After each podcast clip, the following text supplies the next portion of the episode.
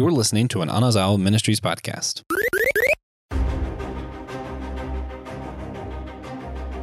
Hello, friends. Welcome to Systematic Geekology. We are your priests to the geeks, and man, do we have a fun episode today! It's a good old uh, team up mashup. We're teaming up with the Whole Church podcast uh, to talk with a really cool person who wrote a really cool book that I can't wait uh, to talk about. So today we're uh, systematic geekology, and there's things we geek out on. Um, we're the priest to the geeks. There's no bait and switch. There's no hidden agenda. It's just like, man, what do you geek out on, and what are the questions that these things that we geek out on? Um, raises to the surface or helps us focus in on. And it's no secret that we're big fans of sci-fi around here, uh, novels and video games and movies and and comics. And so uh, today uh, we're talking with a sci-fi author and I uh, can't wait to dive into the book that that he wrote and learn more about his story of faith. And and I think the reason we're teaming up with Whole Church as well because the the questions that this book um, lifts up or holds up the mirror to um, is is really important for I think the vitality and the health of the whole church and, and the unity we can have within Christianity itself with our different denominations and traditions and and uh, um, kind of the spectrum of faith uh, I think is really going to help open up some some good questions and exploration with all those things. So um, uh, welcome. Glad you're here. Let's get into the episode. Let's jump right in. Sounds good. I'm excited to be here all right. The voice you hear there is Andrew Gillsmith. Uh, Andrew, we're glad that you're here. Uh, the name of your book is Our Lady of the Articulates. I'm saying that right? Artilects. Artilects. Yeah. Artilects. Yeah, there you go. Um, and and we'll get into that just a little bit. And then we also have Christian here. Christian, how are you doing today? I'm doing all right. Will, how about you? We're good. We're good. Um, yeah. So, so at Systematic Geekology, uh, we usually share those things that we're kind of geeking out on to kind of raise our geek cred. But today, a little different uh, question. Um, want to ask, since we're, we're getting ready to talk about a, a pretty neat um, sci-fi book, wanted to ask, what's your favorite sci-fi fandom? And and we'll go first, Andrew, to let you to let you think about a little bit. But Christian, so if you had to nail down like your favorite sci-fi fandom or genre, um, what would that be for you? I mean, it's Star Wars, no question, but in the interest of fairness to other series out there, since Star Wars is sci fi fantasy, I would say it would be either Mass Effect or the Mobile Suit Gundam series. Hmm. Cool. Uh, Mass Effect, I love the way they play with science, how they base things around the element zero to propel themselves across multiple worlds and you know dealing with cycles of uh, life and death and stuff like that. Really interesting. Mobile Suit Gundam is one of those things too that explores the depths of humanity, like uh, why we continue pursuing things like war. It's a wonderful series to check out. Very deep to get into with the different AUs and all that, but well worth it. Now, is Mass Effect um, is is that an anime or a video game? Where where does that originate and then uh, that is a into? video game series. Mm-hmm. Uh, came out, I believe, when I was in high school, forever ago and has one, two, and three, and Andromeda, which some people don't like as much. It's okay. Nice. Nice. Yeah, it's, it's no secret that I'm I'm the Star Wars guy here on on the podcast, and and really kind of why systematic geekology even exists is because I was on Whole Church talking about uh, a God Loves Geeks book club that I started in my church, and where we talk about Star Wars and Marvel. So Star Wars, my first um, love of sci-fi and geekdom, um, but I also say um, just kind of in light of, of, the book we're getting ready to talk about, um, I really like the Blade Runner Mm. movies and series as well. When I was a kid and these things came out, like I was just really stoked that like Han Solo was in a different movie other than like Star Wars. And so Harrison Ford is in this Blade Runner movie. And I remember seeing that. I was like, wait a minute, why is this so slow? Why aren't there lightsabers and lasers and things happening? And so I didn't like it at first because it's just so drawn out um, and just hold on the scenes for way too long. But as I got older, man, just the way that it gets into kind of the the ethical uh, question and the bioethics and the sci-fi of what it means to be human with these replicants, with this AI, with these robots, and and what that pushes and kind of these ethical dilemmas and and how robots and humans can live together. Uh, great, great questions. Uh, so I love that series, and I've gone back and watched it many many a time. It's, is based off Philip K. Dick's uh, book. Um, do uh, I think it's called "Do Android's Dream of Electric Sheep" is the Mhm. original short story that he wrote that led into the Blade Runner series. So if you're looking for a good um, kind of book that that will lead into that, that's a good one. Good one to read. So Andrew, how about you, buddy?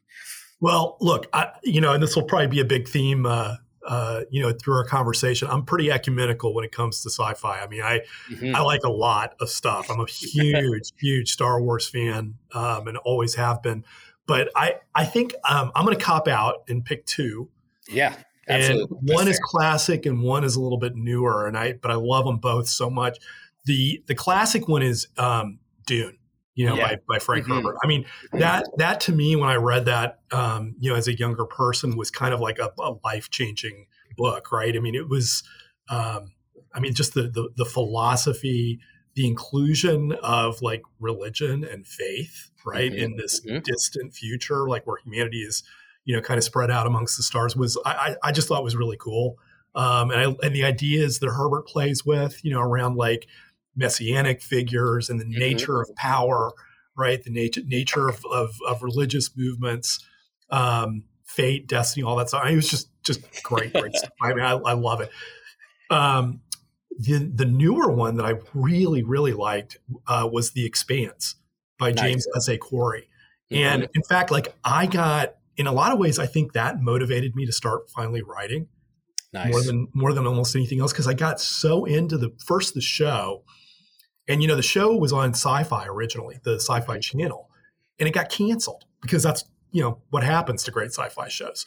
And the fans of the Expanse like rallied around this this show and were like, we are not going to let this thing die. And they like they created this whole like save the Expanse campaign on Twitter, which I like. I like changed my my Twitter to Andrew, you know, save the Expanse, Gillsmith. You know, um, somebody hired a plane to have a sign fly around the Amazon headquarters 24 hours a day saying, Jeff Bezos, please save the expanse. and it worked. It worked. They actually did it. And, and it was like, I, it felt so good. Like, I, I mean, you know, I'm, a, I'm, I'm an only child. I'm like a little bit of a loner, but like, it, it was like the first time that I really like felt like I was part of like a, a fandom community, you know, that like did something. Uh, but the expanse is, is amazing. It's just yeah, I've, heard great things about about that show, and tried to get into a little bit, but then of course other things got got in the way, and so it's, it's out there in my queue. It's out there. Um, hanging out to, to one day pick back up again and run with it but I, I yeah like the great reference to dune and and when i i knew the remake i remember the the movie as a kid that just sting was in it and that's the only thing i Yeah. uh, but then That was a um, then- weird movie. That was a it- trippy movie. yes. super weird, trippy movie. And then when I knew they were remaking the movie, I was like, I'm going to really sit down and read this like uh, huge book, Dune. And so, so I got through most of it and read it. And as I was reading it, and then as this movie was coming out, I realized how much George Lucas stole from Dune for Oh, Star Wars in terms of the sand planet and the messianic and the religious and the mysticism. I was like, oh my gosh. I mean, um, I love Star Wars. I love Lucas. I, yeah. like, and he, you know, it's it's a di- totally different vibe. But I mean, I think Frank Herbert sued him at one point. I was know. talking about it, right? I don't know, but like yeah. You Yeah. can see why. Yeah, 100%. I love Dune, Dune's the OG Star Wars. Yeah, one hundred percent, one hundred percent. Can't wait for part two of that movie too. They- I, my family who went to go see it with, I thought they kind of knew it was going to be a part two, like a two-parter. They couldn't fit that whole book into one movie, but when it ended, they're like, "What? That was the worst ending ever." I'm like, "No, there's another one." like- um, well, cool. Yeah, great, great stuff. Yeah, sci-fi. We we love it. Um, Andrew, tell us a little bit about. Uh, you know your your story in a nutshell, like uh, who who you are, what you do, your your story of faith, and eventually what led you to to write a novel. Like we all, us geeks, have ideas in our head and dream of one day writing our own sci-fi novel or comic book or directing our own movie or designing our own uh, video game. But but for you, what's what's your story in a nutshell? How did it get to this point? Gosh. Um, well, you know, I, I guess I'll, I'll I'll take the easy way and and, and talk about the the story of the book first because the the, Yeah. the faith journey I think would be a longer story. Happy to get into it if Yeah, um, if if if that's where we go with this. But Mhm. you know, I I had actually just finished reading The Expanse. Uh, Mhm. this was several years ago, and I loved it. I mean, I absolutely loved the series. I think that I mean, like always, right? The books are better than the show. sure. Um, you know, the characters are more interesting. There's just you know, there's more left to the imagination. But it left me feeling the conclusion of that series left me feeling the way that I often have felt reading a lot of modern science fiction, which is a little dry, right? Mm-hmm. I mean, you're dealing typically, I mean, certainly in the case of the expanse, with like these huge questions about, you know, the nature of life itself, of consciousness, of the human spirit, you know, um, and there, there, there's a, you know, there's, uh, I think, a long and interesting and fun tradition of existential dread, you know, in science fiction, yeah. right? Uh-huh. But like, but like, you know, existential dread on its own, you know, can only can only like go so far, right? I mean, there's got to be a resolution. There's got to be meaning, to me anyway, meaning and purpose to it. Otherwise, you're left like I often feel at the end of a sci-fi series, thinking, well, that was really a great ride, but like, I don't know that I, I don't know that I feel better. I don't feel edified. Mm for mm. lack of a better term, at the end of it. And where's I, the hope? Where's the right, hope? Yeah, right, right. And and and again, that's not to say that there isn't hope at the end of of the experience. I don't want to spoil it. And I and I, mm-hmm. the last thing in the world I want to do is like insult it or you know anything like that because I just think it's incredible creative work. But I thought, you know what? Like, what's I want to write something, and I want to see if I can write something that you know does deal with these big existential questions, but that actually um, brings God into it, right? Like that that that reflects the you know the the universe and, and reality the way that I understand it, and do it in a way that would not be preachy, you know, because like I just am not interested in that. I mean, there's plenty of stuff out there. If that's what you're interested in, that's great. I'm not interested in that. I, I like sci-fi, and I wanted to tell a really cool, fun, interesting sci-fi story that happened to also deal with questions of faith. Nice. Nice.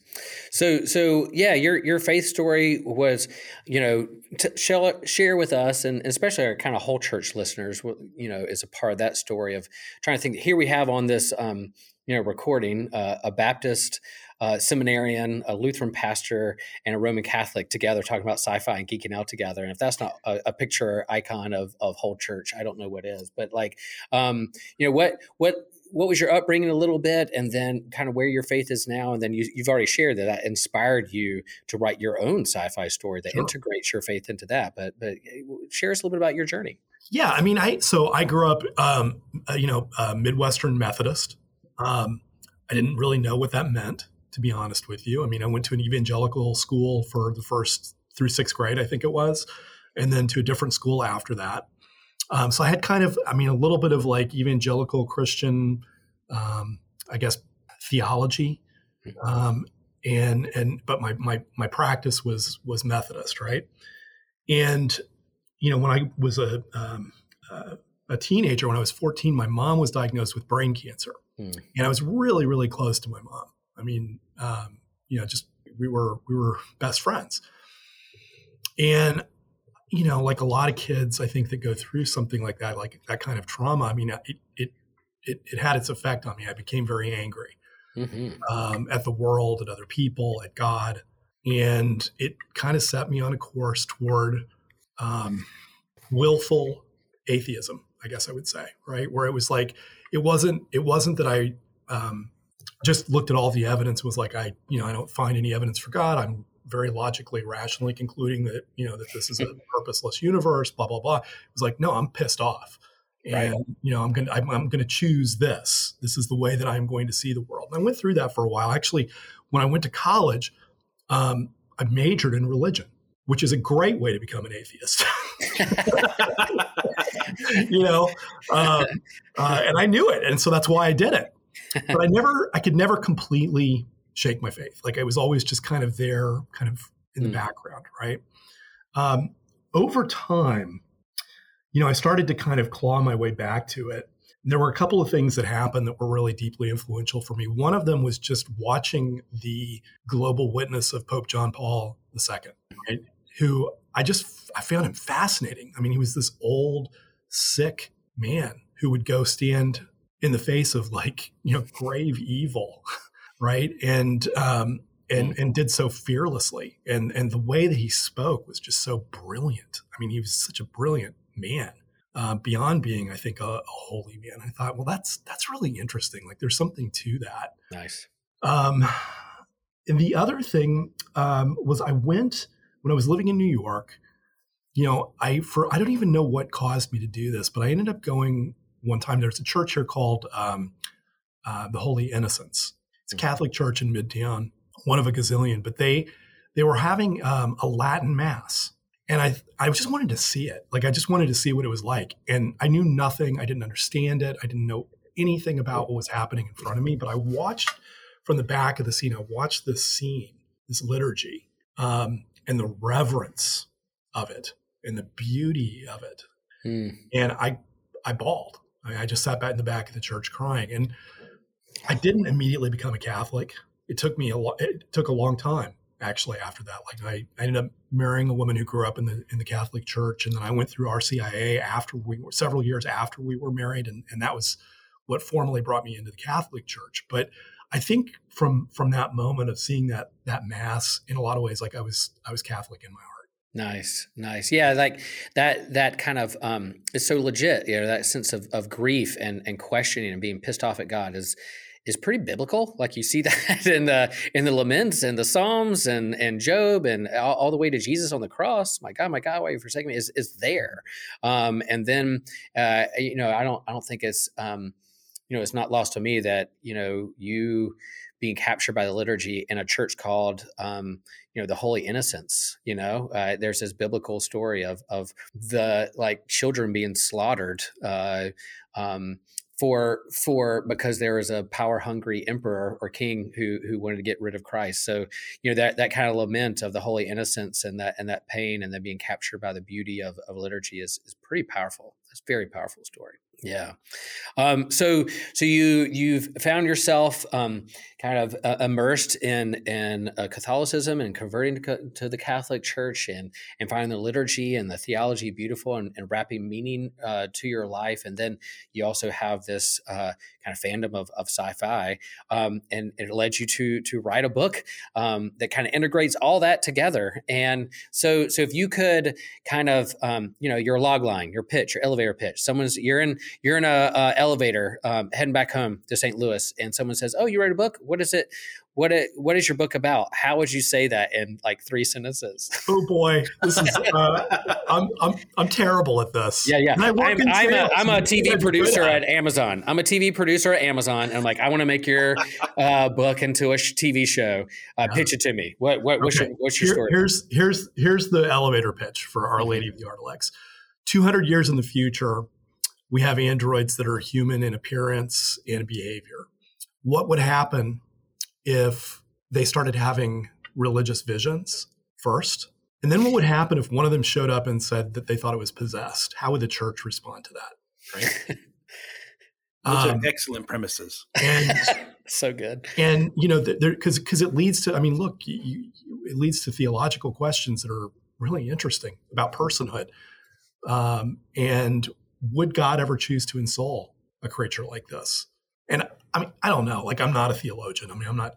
I'm not going to sit here and argue like scientifically yes and theologically yes, it's possible. And here are the 15 reasons why. I just thought it was an interesting story and a way to talk. You know, I mean, like most science fiction, it's really a way to talk about us. Yeah, yeah. I that that's it. My my wife saw me um, reading the book and she says, What are you reading? I was like, Well, I'm interviewing this this guy for for whole church and systematic geekology, and she knows I like sci-fi. And I was like, she goes, What is the book about? And I was like, Well, it's about an AI who has a religious experience. And people are trying to wrap their heads around whether this thing was hacked or not, or or whether it's legit um, God um, appearing to to these AI or or um, replicants, if you say, from Blade Blade Runner. They look like us. Talk like us. How do you know if they are? And then asking, do they have a soul? Uh, do they have free will? Are are they? Um, did they really have this or, or, were they hacked? And and I think you know kind of a, where we are today in our, our world, whether it's uh, science or the pandemic, is kind of like oh we hear this. It's Is it true? Is it not true? What's going on? How would we react? And and I was reading your book and I was thinking like when is this set? Like 50 years in the future 100 years and you leave that out for i don't know that's intentional but like halfway through the book you you lift up this event that's kind of um, worldwide tragedy that happened um, in China, um, and you named the date. I'm like, oh, I finally get to know when it is, and it was so good. you held on to that, and it was like it's 200 years, over 200 years in the future. And then my mind started thinking, like, yeah, if if technology advanced so fast since 2000 to 2023 in terms of AI and Alexa and iPhones, what would it look like 200 years from now? So, uh, I guess a two part question. Um, one, um, I, am always interested in this in terms of your your concept of of this story, where that came, and then how long it took to become print. Like how long oh, is yeah. that process of writing? And then, you know, what kind of homework did you do about tech and about what to integrate into uh, your imagination of art? That So, first of all, I just if I wanted to write a book, how long did it take you, and how long, how patient do I need to be? okay, so I mean, you know, what I tell people on this is it was like, you know, uh, 50 years researching, you know, mm-hmm. yeah, um, and then um, six months to, to write it for me. Okay, on this okay. book, which, um, and it was my first book. And I mean, every everybody writes at a different pace. You know, I mean, there are writers who, I mean, gosh, there are writers who churn books out in 30 days, 100,000 words in 30 days. I don't know how they do it, but mm-hmm. they do it. And then there are others that take years. I mean, look at George Martin. You know, yeah, right. Hard to argue with his success, but you know, uh, maybe his process leaves a little something to be desired. I don't know. Right, right. Um, you have your Stephen King's with a thousand words a day mandatory. Yeah, yeah. I mean, um, so like it, it, it, once I started writing it, it kind of flowed because you know the the themes in it, you know, and the idea set that that I was dealing with were the things that I've I've spent my life thinking about. Um, you know, and it was really a, a matter then of like, okay, well, I got to, you know, I don't want to just. I love Frank Herbert, but you know, I mean, like if there's a critique of Frank Herbert, you know, it's that that the, the characters are just kind of there to they're sock puppets for him to, you know, express his philosophy. I didn't didn't really want to do that either. I wanted to create real characters and a story that people could relate to, and you know, kind of give them the free, give the characters the freedom to go in whatever direction they needed to go. Mm-hmm. Um, but yeah, I mean, it, it, it was about a six month process, right, from, from first page to finish. Nice, nice. Yeah, that I think that's helpful. I think people who want to create stories or get into that, sometimes you're like, I'm just, I have this dream and it's going to happen like next week or whatever. It's there's a long game. It takes a long time. Some people it takes years and years and oh, years, um, and some, you know, yeah, six months. That's that's a good good chunk of time to really get this into people people's hands. You know, and so you say 50 years of of research. Yeah, set 200 years in the future. What were some of the things? Either inspired you or you dreamt up of, or your imagination in terms of the tech and and the integration of faith and science or science and and humanity within within this book. I mean, so I I've kind of you know worked in and around technology my whole career. Um, you know, I started my first job out of school actually uh, was I I uh, I wanted to be a writer, but and I got an offer to be a writer for a paper in New York, but like the pay was so bad, I was like, oh my god, I'm gonna have to live in a closet with like you know 15 people and a horde of rats, you know? Yeah, yeah. And then I got a, an offer, another offer to work for this like kind of weird technology group, and they were incubating two internet projects at the time. This was way back in '94. Yeah. And one of them, the one I ended up working for, was a was the first free email company. It was called Juno. Oh, I uh, remember Juno. Remember. Okay. I remember Juno. Yes, I do. um, the other one was this kind of quirky guy. He was a senior vice president of the bank. He'd go into his office, didn't really make eye contact, but he had like books piled up to the ceiling. And I finally, and, I, and, and like I was delivering mail, you know? And so I finally asked him one day, What are you doing with all this stuff? And he said, Well, I'm trying to figure out how to sell books on the internet. And I was like, Well, that's the dumbest idea I've ever heard in my life. Like, who would ever buy anything on the internet. And if they were going to buy something, why would it be books? He's like, well, you know, we'll see. It might it might turn into something. It might. It might. and that, that actually was Jeff Bezos. And like six months later, he picked up and went to Seattle and oh, founded wow. Amazon. Oh, um, oh I've been around technology a lot. I like technology. I, I enjoy it. Um, I I have my you know I, I have a certain level of skepticism about it. You know, sure. Um, um, but that, so so the research, you know, a lot of the research just comes out of my professional experience, and then you know some there's a lot of there's some great books on sort of like you know how how, how would ro- if we were to develop autonomous um, moral agents, right? Like you know androids, robots, artificial intelligence that was capable of making moral decisions. How would that happen? There's some really good research and books out there. I read a bunch of that. Mm-hmm. Mm-hmm. Read some white papers here and there. I like research. Yeah. Fun. That's that's good. Um, yeah, and I, I, think, yeah, like as we were talking a little bit earlier, you know, um, Christ, Christensen Seminary, and and I'm in I'm embedded in a church that's on the doorstep of the University of North Carolina, and you know, the question of bioethics or or um, technology and um, and science, th- those big questions aren't going anywhere, and so how does the church have conversation with and come to the table to listen and learn, but also raise some good questions um, to to ask those things. And I think that it really shines through in in your book. This kind of understanding of it's not just within Catholicism, but there's a global aspect uh, within your book as well. You you have it's not just Roman Catholics uh, that are wrestling with this thing, but you have people who are um, who are Muslim. Uh, you have secular. You have scientists. You, you, have good. You have a good Bond villain in there. Uh, Doctor Chan is like a good good Bond villain uh, uh, that, that I like. But you know, in terms of this global nature, what did you have some background when it comes to like kind of Christian Catholic relations with with is, is Islam or those yeah. Muslim? Um, I, I think that's a great aspect in terms of talking about not just church unity, whole church, but also like kind of global unity how do religions who are different have these conversations and healthy conversations with each other as well yeah i mean so that was um, there are there are a lot of interfaith friendships in, mm-hmm. in this book right and and there's yep. a um, you know a couple of characters I, that I, I i think and i hope um, represent islam um, in a in a really you know in a faithful and respectful right. uh, manner because and and it's important to me because I mean I personally have tremendous respect for Muslims and and for Islam. I've had really close Muslim friends of mine. Okay, um, and what I've come to believe over the years is that in, without minimizing the differences, the theological differences, right, and without even minimizing you know the kind of historical friction, to put it mildly, you know between Islam and Christianity. If you were to look today at your average Christian of almost any denomination and your average Muslim anywhere in the world, I think that they have more in common philosophically, ethically, and morally than what separates them. And I would even go so far as to say, and here I'm just going to speak as a Christian in the West, a Christian specifically in what I think is increasingly a post Christian West. Yep. I personally feel more of a spiritual kinship with a practicing Muslim than I do with your average Western secularist. Hmm. Okay. Yeah. And um, I wanted that to come through in the book because that's just how I feel, you know? Yeah. Mm-hmm. Um, and I, I would, I hope fervently, I pray fervently that Christians of, of all denominations and Muslims can get past the doctrinal differences and the, the historical you know injustices you know that have I think happened on both sides and and realize that you know like we are people of God.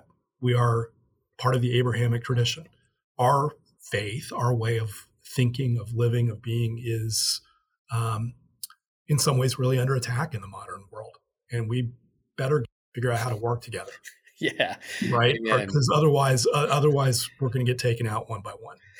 Yeah and I, I like the common ground i mean I, I think both the Islamic faith and and Christianity in, in the West, you know, we we have our spectrum of like hardcore fundamentalists that aren't willing to have any kind of conversations at all, and this is the way it is. That leads to that can often lead to violence. Uh, we saw that in our own country on January sixth. But then you have those who are who are on the progressive movement, but then you also have those who are kind of like dare to say we're we want to open the table to have conversations around faith and science and morality and and the common ground that you create in this book that you're not only talking about science and technology and like ai but but there's also this understanding of like angels and demons. Uh, speak a little bit more of that in terms of possession because there is common ground within those faiths and within christianity about you know possession angelic um, genies and and those kinds of things like where where did that come from? And then and then how do you see that kind of emerging out of out of your story Sure. So, I mean, um, and again, I'll just speak from my own, you know, my own tradition because I don't, I don't know as much, for example, about like right. the, the, Lutheran kind of view on angelology, mm-hmm. you know, um, or the Baptist view on, on, on angelology. But you know, I, one of the things that tra- attracted me to the um, to the Roman Catholic Church was this whole sort of like you know systemic thought and theology around the spiritual realm Yeah. right? And like for example i you know one of the, one of my favorite prayers is the chaplet of saint michael. Absolutely Yeah. love that prayer. I mean it's incredibly powerful spiritual weapon that i that has benefited me on a personal level many many times in my life okay? Um and i you know i, I certainly believe in it. You know i certainly believe that there's a that there's an unseen world and that there as st paul said we fight against powers and principalities okay? Now in islam it's really different. Um there's a, first of all my my understanding is that i i, I, don't think that it's quite as um, rigorous or systematized in other words there there seems to be different strains of thought within islam the view, viewpoint that I take is um, comes really out of the Sufi tradition. The viewpoint in the book is out of the Sufi tradition, which is more mystical. Yeah. Um, and you know the jinn in in uh, in Islam are not exactly demons. They actually were like a created race that existed before humanity. They were made from what uh, the Quran calls smokeless fire, which sounds a lot like electricity. Cool. hey now. Hey now. Um, but they were they were made of smokeless fire, and they were powerful creatures. But God eventually went to them and said, "I've made Adam, and I want you to acknowledge Adam as your superior." And most of them said no. So there was that same sense of rebellion and pride, Mm. you know, and fall and and and the subsequent fall that happened there. And the chief among them was uh, Iblis, um, who is Shaitan, who you know is is is sort of the Muslim equivalent of Satan. Um, So you know, I mean, there's there's different you know the different power levels. you know, if you want to get into like science fiction terms, yeah. you know what I'm saying. But um, uh, and- Padawans and Jedi's, right? yeah, and there are differences, but I but I, I I wanted to try to you know to kind of come at this problem. I mean, if I was coming at it from a religious point of view and a and a, a scientific point of view, I wanted to wanted to make sure that to preserve the level of ambiguity, you know, around it that I thought was necessary for the story to be told. I I, I I wanted to bring in that third perspective on it. nice. That, that's really fascinating because while I was doing my research for this, I found that one of your inspirations for this was the Our Lady of Fatima. And I want incident is the wrong word to say. That sounds like it's negative. Like, can, can you explain for the listeners like Sure. what that was, what occurred? It was in Spain in 1917, if I'm remembering correctly. Yeah, it was in Portugal, Oh, Portugal. 1917. Um, little village um, called Fatima. Um, three illiterate shepherd children um, had a, um, a series of visions of the Virgin Mary. By the way, this place is an interesting place, Fatima. You know, it's named it's named it, it, um, after one of the wives of Muhammad, right? Because it's in the Iberian Peninsula, which was Islamic for many many years. But even before that, there's always been this kind of like spiritual energy to the place. I, I guess I would put for lack of a better word. Anyway, um, the shepherd children had this vision. This was at a time when Portugal was under a Masonic um, government, which was rabidly anti-Catholic and anti-religious. Um, so the secular authorities were doing everything they possibly could to suppress the church and traditional beliefs. Um, they went to great lengths to try to discredit these children. Um, at one point, um, the Virgin told Lucia, who was the oldest of the three, on this date, you can tell them that come come and stand here, and there will be a miracle, and they will witness, and then I'll, I will do this so that they will believe. And so everybody got real excited about it because they were like, well, "We're going to prove these three little, you know, idiot children wrong." Hundred thousand people show up, and there was something called, called the miracle of the sun, and it's been widely reported. And look, I mean, you're going to have like anything that happens, you know, like in the world, right? You're going to have people who say it didn't happen, or it did happen, or it was just a natural phenomenon that people put ascribe supernatural value to. But I mean, something something clearly happened that day, right? Because it was reported worldwide. It was reported in the secular press in Portugal at the time, um, and it was pretty dramatic. The Virgin gave these children a series of what what you would call secrets, which are really just mysteries, and they were told to reveal them at certain periods at certain points in time. And the third one is the one that's um, kind of been the most controversial because um, it's scary stuff. It's apocalyptic. Um, it was political. It had a lot to do with communism and um, uh, the Bolshevik Re- Revolution in Russia and the consequences of not uh, of the church not really standing up to that on a spiritual level. Mm. Um, and the church hasn't necessarily always um, acted in accordance with Our Lady's will on this. Interestingly mm-hmm. enough, and then there's the controversy of well, was it was the third secret already fulfilled? Church's official position is that it was, but I don't know. Yeah, I'll say for anyone who wants more information on this, there's a really great episode from the Jimmy Akin's Mysterious World about this. Yes. That man uh, pursues things from both science and faith, reason and faith. Yeah, he is an incredible man. Oh. I listen to him religiously. yeah. if that's not blasphemous. So, yeah, I would definitely check that out if you want to learn more about this uh, occurrence, this miracle.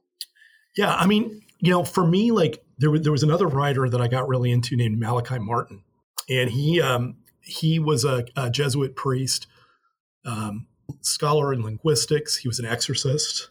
He worked in the Vatican Secret Service. He was a nice, you know, a, a periti to some of the top cardinals during Vatican II. So he was, you know, like an insider's insider. Um, uh, and he claimed to have seen the third secret. Um, said it was terrifying. Was under um, under oath not to reveal it. Um, but he described Fatima as kind of the fulcrum point of modern history, you know, of 20th century history. And if you look at history in sacramental terms, I mean, from a Catholic perspective, if you were to look at history in sacramental terms, I think that's hard to argue with. I mean, I, I sort of agree. Um, mm. So the question is, is you know, like it, like with all all prophecy, you know, is it for a moment in time or is it for all time? Right, right.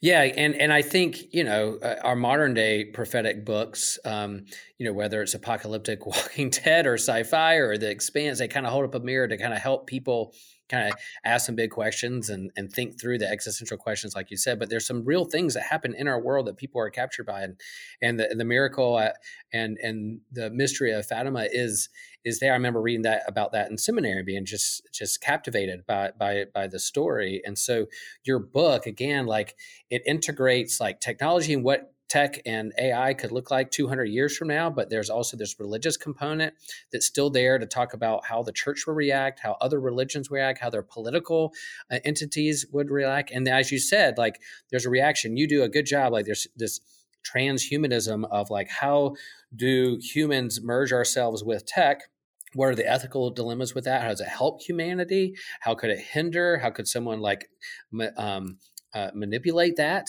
and, and take advantage of of that. So all all those things are there. But I love this story of like you have a scientist uh, who I think she's an, uh, a physicist, right?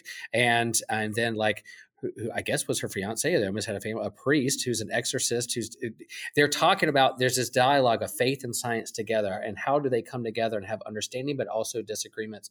Talk more about that because I'm fascinated. Because my own church, um, you know, you, there's we know that the Higgs boson particle, the God particle, well, where you you lift up, uh, there's another particle out there that physicists uh, discover in a like this fictional hadron collider called the Lucifer particle. Um, and actually, there's a member of my church who's a physicist at Duke who helped discover uh, the Higgs boson, and I was able to go on my wow. at, at, CERN to go get a tour of this stuff. So all this wow. stuff is there, and, and he really helped kick off our kind of faith and science deep dive within our congregation. So so yeah, there's speculation there there, but there's also real research. Like, one, talk about how this comes in your book, and then why do you think this is important for the church to continue to think through these things? Yeah, I mean, it's a lot. That's a, there's a lot in I know, question. I know. I threw a lot of um, why do I think it's important for the church to continue to engage in this stuff? Because you know, I mean, we were given the faculty of reason. You know, mm. um, it, it, it, it's a gift from God. Um, I think this is just a personal view, and I certainly don't speak on behalf of all Catholics on this or anybody other than myself. Right. But, you know, uh, one of the things that's become very interesting to me as I've gotten older is this idea that, like, there, there are real limits to reason, you know? Mm-hmm. There just are. There are things that there are things that can be understand understood at the heart level that are pretty darn near impossible to explain just using pure reason. And you know, there's there's a whole tradition, like for example, in in Eastern Orthodoxy around this. Um, you know that like, I mean, I think I think if you would talk to like some of our Orthodox brothers and sisters, they would say where the West really went wrong, and they would they would blame us Catholics for it. And, and they, would say they'd probably let you guys off the hook, but say you know you're, you're just Eh, maybe not. inherited these sins. I don't know, but like, uh, you know, and I, I mean, and I say that with love because I mean, my goodness, Absolutely. I mean, Yeah. Protestants are already too far gone, anyways.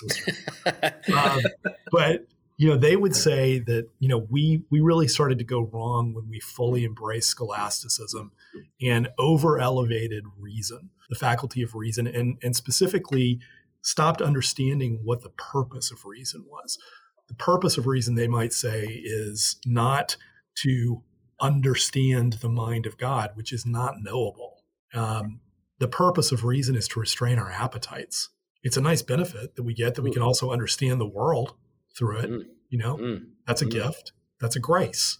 That's all it is. Um, so that's a theme that you know that runs through the book and will definitely definitely run through the sequels. It's like how much how much of the nature of this reality can we really understand through reason and through you know breaking apart particles and finding ever and ever smaller particles?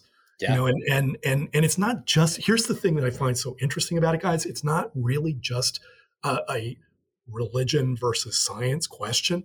If you really dig into the science okay and you listen to people like david bohm who was um, one of in my opinion like one of the great thinkers in, in quantum theory of the 20 of the 20th century and an atheist i think i mean you know he he would say we, we aren't even close to understanding Right. stuff. In fact, it's not going to be possible for us to understand it using the tools and mindsets that we have today, right?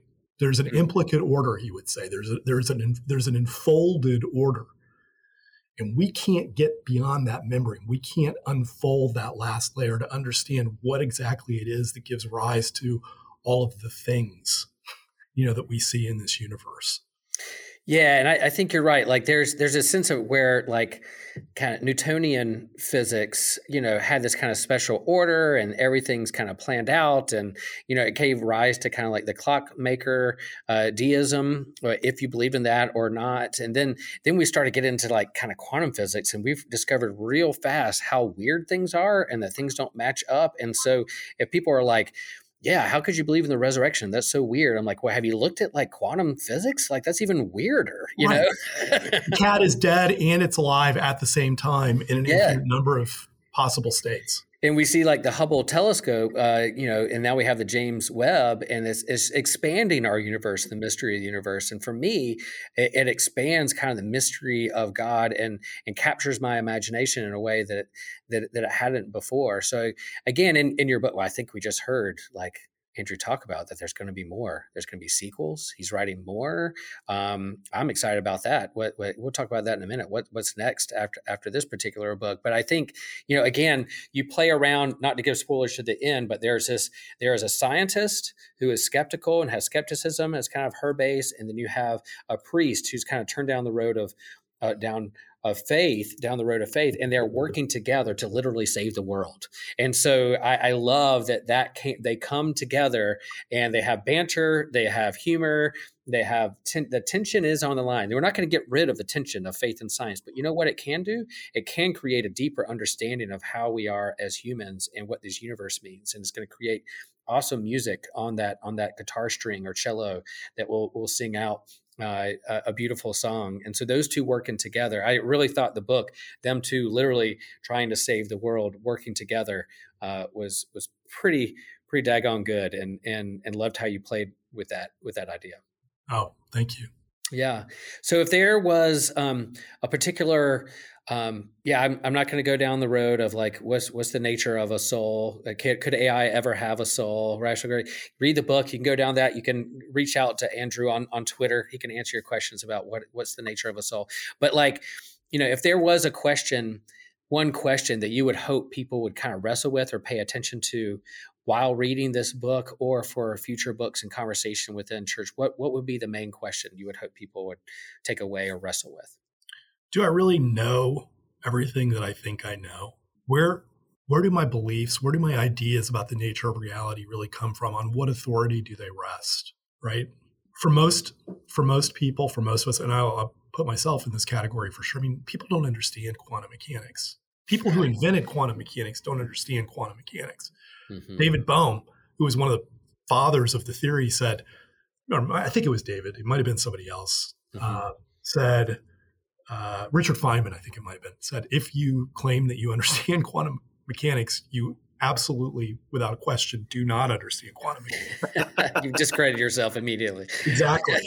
um, and you know, like so, so really, ultimately, for ninety nine point nine nine nine nine percent of the population, whether you're religious or not religious, it's resting on authority, right?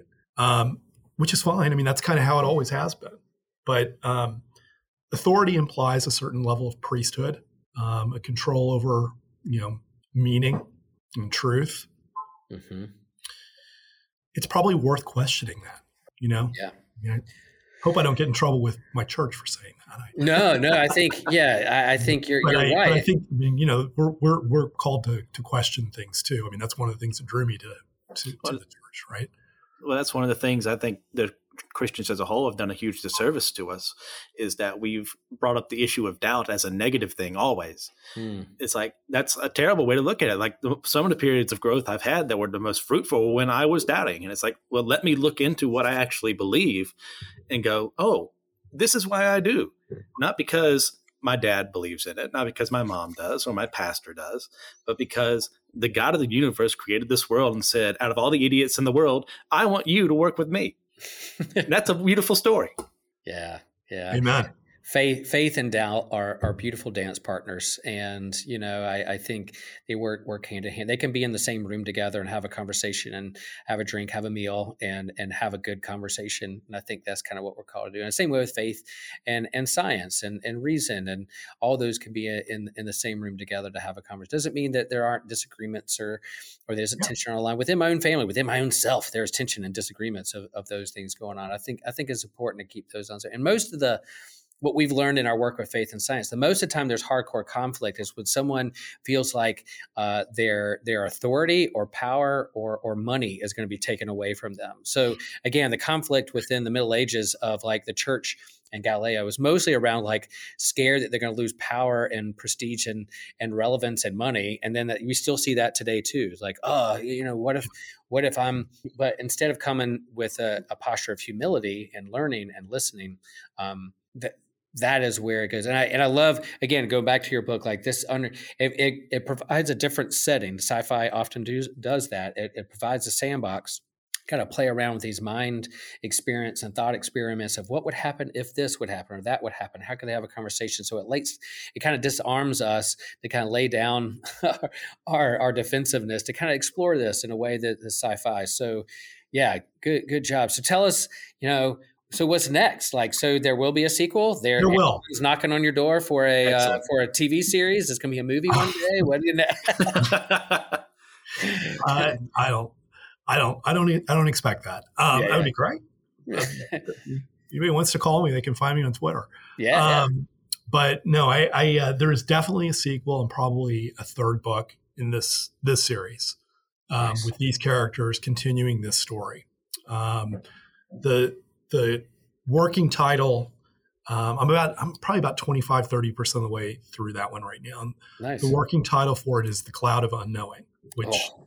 um, i don't know if, if, if you you guys probably have read it but for anybody in your audience who hasn't I, it's uh, cloud of knowing is a book by an anonymous um, medieval monk on it's a manual for contemplative prayer yeah, I think it's like one of the greatest works in the history of Western literature. I mean, it's like nice. I can't believe more people haven't read this. It is so good. It's so funny. It's like it's like written in the voice of like your favorite uncle, like kind of grabbing you by the ear, being like, "Look, you idiot," you know. like, like I'm trying to help you. Could you just stop being such a moron for five seconds and listen? You know, mm-hmm. and it's like you can you can the, the personality just comes through it so much. Anyway, uh, but the, the the cloud of unknowing is kind of the theme going into this this next phase of the book of like you know we we are going into a space of um, you know not necessarily being able to see too far in front, behind, above, or below us. Um, it's hard. I mean, writing. This is this is a, a not an easy um, book or story to tell because I don't I don't want to get it wrong. Like I feel a certain level of responsibility to God. Right on mm-hmm. this. Mm-hmm. Like I don't want to I don't want to write heresy. I'm not interested in writing heresy. Right. Okay. I don't want to lead anybody away from faith, but I also don't really I'm not really that interested in preaching. So it's like it, it's it's a little bit slower going. um, and I'm having to take breaks from it a lot more than I thought I would. Now, the good news for me is like in the breaks, I've, I've I wrote another book which is already out in a totally different series. Okay. Now I'm about halfway through another book in that series. What's the name of that series, Andrew? That series is called uh, it's Planet Gallywood, and it's a it's a satire of Hollywood. Um, it's kind of like the Truman Show meets the Hitchhiker's Guide to the Galaxy. Okay. Beautiful. Okay, Beautiful. and it's and it's just really fun. I mean, it's it deals with some serious themes, but it's like fun and light and um, just a blast to write. So like I, you know, it's like I'm like a kid who's like, well, can I have the ice cream before I eat my you know liver? Hmm You know, it's like, well, you can have a bite of ice cream. So I have a bite of the ice cream. I'm like, well, that was really good. I think I'm going to have more of that ice cream. Yeah, yeah, yeah. Yeah, That's- a- as a fellow writer, I completely understand, especially coming from a religious viewpoint of like I want to represent God completely with what I'm doing, but I don't want to write a sermon. Right. Now, how do I like wrestle those two things? It's so difficult sometimes because like I have a point like you know Jesus is the answer, but like that shouldn't be you know like I said, it shouldn't be a sermon, and like I shouldn't be uh, beating people over the head with an anvil, and it's really I- difficult to do. Well, Well, I mean, I think one thing, that's- you're never going to persuade anybody like that, right? Like, Oh, I mean, yeah. how futile is that? But, but I also just, it's just not what I set out to do. But at the same time, like what you really don't want to do also, and I'm sure you can relate to this, Christian, is like, you know, I don't want to lead anybody in the wrong direction Oh, either. So, absolutely. you I know- better make sure what I'm saying is right. Yeah. I think that posture of humility goes a long way. As long as you're upfront with that. I think, yeah, I have a, a friend of mine that we want to, um, we have an idea for a comic book and a graphic novel that's sci-fi and it has some spiritual elements to it. And it's like, yeah, is everything, I mean, and some of it smacks of like Gnosticism. And I'm like, oh no, I don't want to like lead people down the road of like Gnosticism. But, but you're playing, it's like, look, I'm not, I don't speak for all of Christianity. I don't speak for all of Lutheranism. I don't speak, most of the time, I don't even speak all for my, for my family or even myself. There's times within me. So like that posture of humility that we're in this process of growing and becoming that we're learning along the way that sci-fi novels comics you know video game can help us kind of explore certain things. If you go down a road it's like yeah that isn't necessarily true it's just something an idea i was playing around with we'll see what what sticks. But i do think that posture of humility of saying like yeah there's more that i don't know that I do, and, and I'm going to play around with this in community with with with the church family, with you know our family we have in whole church, the family we have in, in Systematic Geekology. We're playing around with these ideas together. We can hold each other accountable if we're getting off base. Like, ah, have you thought of this before? Um, so I, I think that's all helpful. So yeah, the you you have permission to have the freedom to explore the imagination and see see what happens. Thank you. Yeah. Yeah. So so Andrew, as as we wrap up here, where where can people find you and and where can people find your book and and um, how they how can they get in touch with you? Sure. So the book is Our Lady of the Artilects. It's on Amazon. Currently, I think exclusively on Amazon. Every once in a while, I, you know, you can choose to publish exclusive on Amazon or have it go wide. And every once in a while, I turn off the exclusive and it's available elsewhere. But right now, it's just on Amazon. Um, the other book that I mentioned is called The Final Season, Okay. um, and it's part of a series called Planet Gallywood. So it's Planet Gallywood number one. Um, you can find me on Twitter at Andrew Gillsmith, um, and I'm on Goodreads, um, where I love love interacting with readers. Goodreads, for those of you who don't know, it is kind of like it's like Facebook for book lovers. You know, it's um, where people get together and review books and create book clubs and talk about books and talk about writing and get into all kinds of arguments with each other on the side. Nice. Yeah, yeah. So you're on Twitter. Have you found? I I enjoy Twitter, but have you have, have the trolls come out for you? Have you had good experiences? Are there people reaching out to you about, hey, I like your book. What do you, Well, you know? ninety-five percent positive.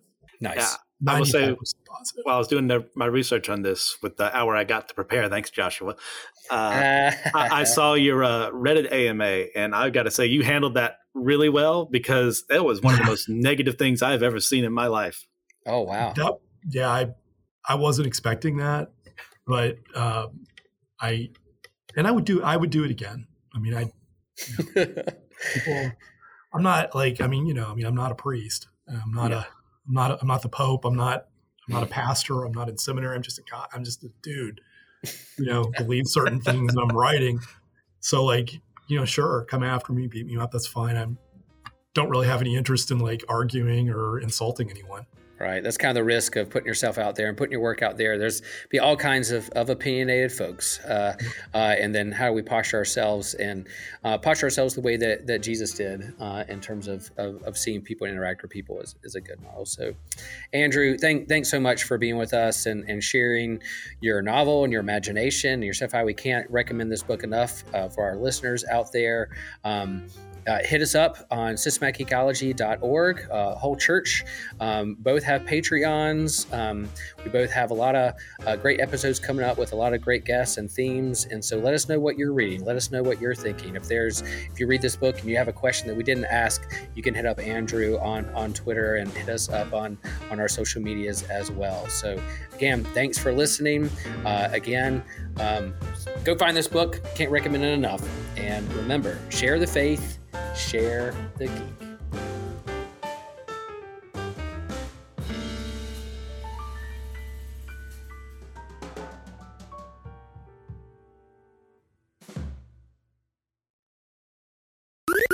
This was an Anazao Ministries podcast. If you enjoyed this show and would like to learn more about our network, be sure to check out the Anazao Ministries Podcast Network.